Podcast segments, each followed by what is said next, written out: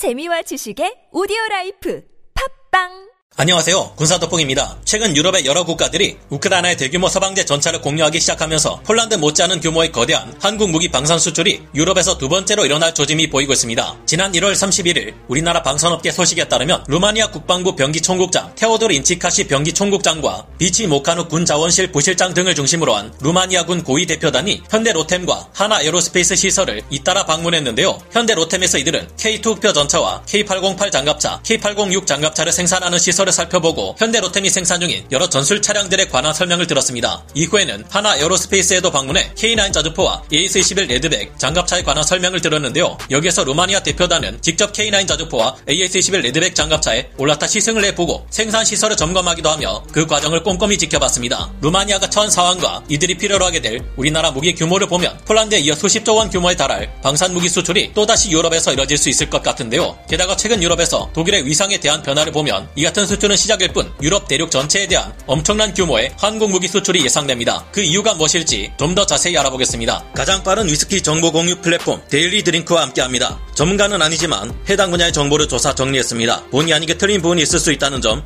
양해해 주시면 감사하겠습니다. 루마니아는 자신들이 보유하고 있던 티 칠십이 계열 전차 육십여 대를 우크라이나에 공유함으로써 그 공백을 메울 전차를 찾기 시작했습니다. 그러나 이들이 새로 도입하려는 전력은 절대 전차 육십여 대 정도의 작은 물량이 아닌데요. 루마니아에 대한 우리나라 무기의 수출 규모를 짐작해보자면 우선 그들이 처한 현재의 심각한 안보 위협 상황을 들여다봐야 합니다. 지도상으로 볼 때 러시아의 서쪽에 우크라이나가 있고 그 우크라이나 서쪽으로는 폴란드, 서남쪽으로는 루마니아와 국경을 마주하고 있습니다. 현재 러시아와 전쟁을 치르고 있는 우크라이나는 나토 국가가 아니기에 사실상 러시아와 가장 가까운 곳에 위치한 북대서양조약기구 나토의 동쪽 최전선 국가는 바로 루마니아인 셈인데요. 다행히 현재 우크라이나가 러시아와의 전쟁에서 당장은 불리할지라도 장기적으로 볼 때 더 우세하고 전쟁에서 최종적으로 승리할 가능성이 높습니다. 하지만 러시아 핵무기라는 변수가 있는 만큼 만에 하나 우크라이나가 패배할 경우 폴란드와 루마니아는 당장 코앞에서 러시아군과 대치해야 할 상황이 닥칠 수 있습니다. 그런 만큼 폴란드처럼 러시아와 맞서는 나토의 최전선 국가가 될 가능성이 있는 루마니아 또한 폴란드처럼 대규모 군사력 증강을 꾀할 할 것이라는 예상은 어찌 보면 진작부터 나올만했다고 볼 수 있는데요. 어찌 보면 루마니아의 경우 폴란드보다 더욱 위험한 것이 흑해를 사이에 두고 러시아와 대치하고 있는 국가이기도 하기 때문입니다. 만에 하나 이번 전쟁이 아니라 해도 미래의 전쟁에서 러시아군이 우크라이나를 점령해버리기라도 한다면 당장 루마니아는 지상군 뿐만 아니라 공군, 해군 전력으로도 러시아와 맞서야 할 운명에 처한 국가인 셈입니다. 지금까지는 이 같은 문제점이 크게 와닿지 않았을지 모르겠지만 옆나라 우크라이나 본토에 러시아 대군이 침공해 옴으로써 지옥이 강림했고 벌써 일 년에 가까운 기간 동안 전쟁을 치르며 우크라이나 땅에 천문학적인 피해가 발생하고 영원히 씻을 수 없는 상처가 남는 것을 코앞에서 지켜본 루마니아는 현재 그 누구보다 군사력 증강의 필요성을 온몸으로 체감하고 있을 겁니다. 그런데 이런 상황에 처해 있으면서 현재 루마니아의 군사력은 굉장히 낙후된 수준이라 육해공 모든 군사 장비를 현대화하는 엄청난 규모의 혁신이 필요한데요. 그러나 이런 루마니아의 사정을 들어줄 수 있는 국가가 전 세계를 통틀어 몇 없습니다. 그동안 자국 무기를 수출하는 데 있어 매우 까다롭게 굴어왔던 독일은 이번 전쟁 기간 동안 계속해서 우크라이나 지원을 미루거나 말을 바꾸는 등 신뢰를 잃을 만한 행동을 해왔습니다. 러시아와의 관계가 악화될까 두려워 군사장비 우크라이나 지원에 소극적이기만 했던 것이 아니라 지원해준 군사장비의 상태가 좋지 않아 포신을 교체하거나 다른 국가에서 수리 및 정비를 대신해줘야 했던 일이 비일비재했는데요. 무엇보다 독일은 이번 전쟁이 일어나기 전까지 군사장비의 현대화 및 개량에 적극적이지 않았고 대규모 생산 체제를 갖추지 못한 상태라 폴란드나 루마니아가 필요로 하는 대규모의 군사장비 조달을 담당해줄 여력이 부족한 상태입니다. 독일의 사정 이런 상황에 미국 또한 루마니아에게 대규모 군사장비를 수출할 수 있을 만한 역량이 부족한 상황인데요. 그러나 언제 발생할지 모를 북한과의 전면전에 대비해 미친듯이 지상군 장비를 개량하고 화력과 숫자를 증강시켜온 우리 한국의 경우는 다릅니다. 미국 현지 시각 일월 삼십일 미국 기업연구소 소속 인도태평양 국방정책연구원인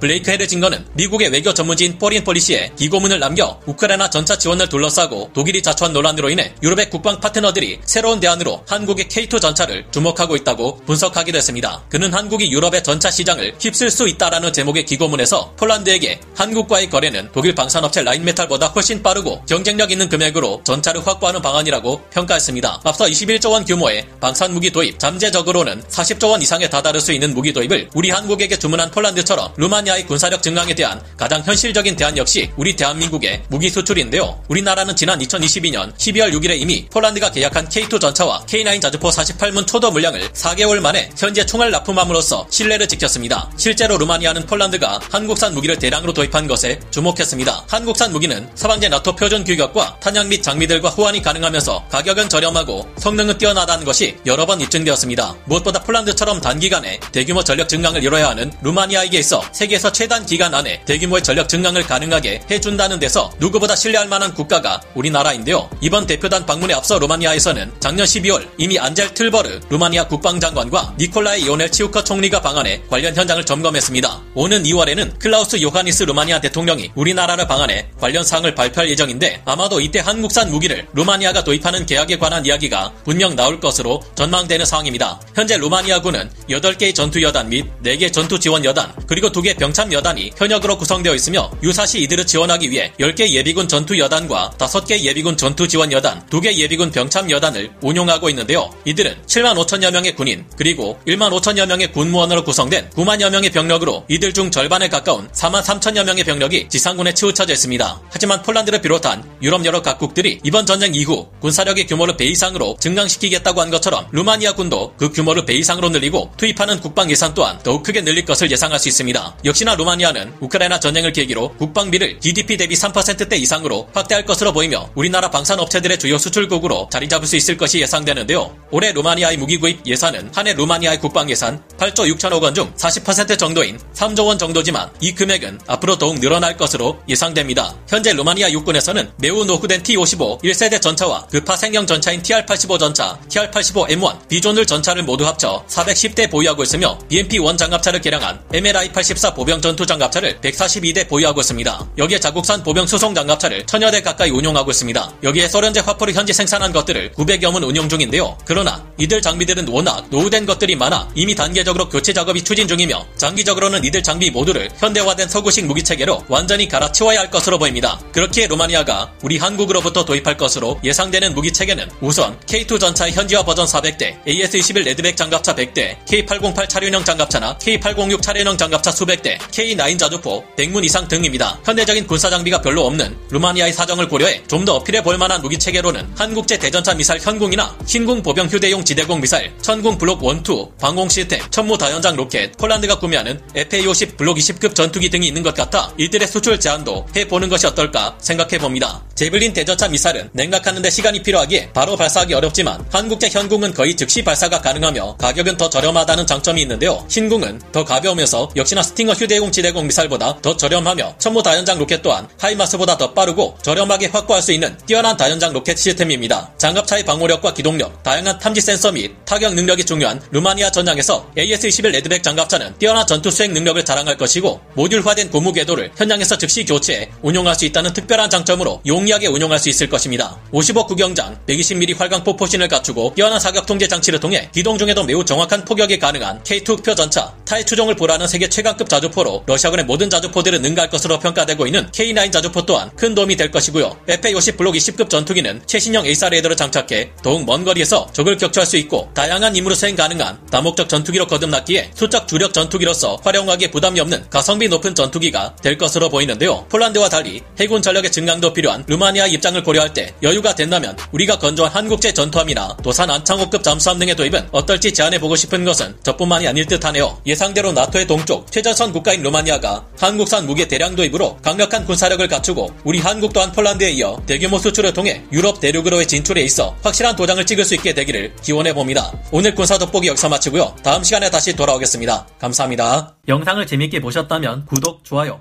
알림 설정 부탁드리겠습니다.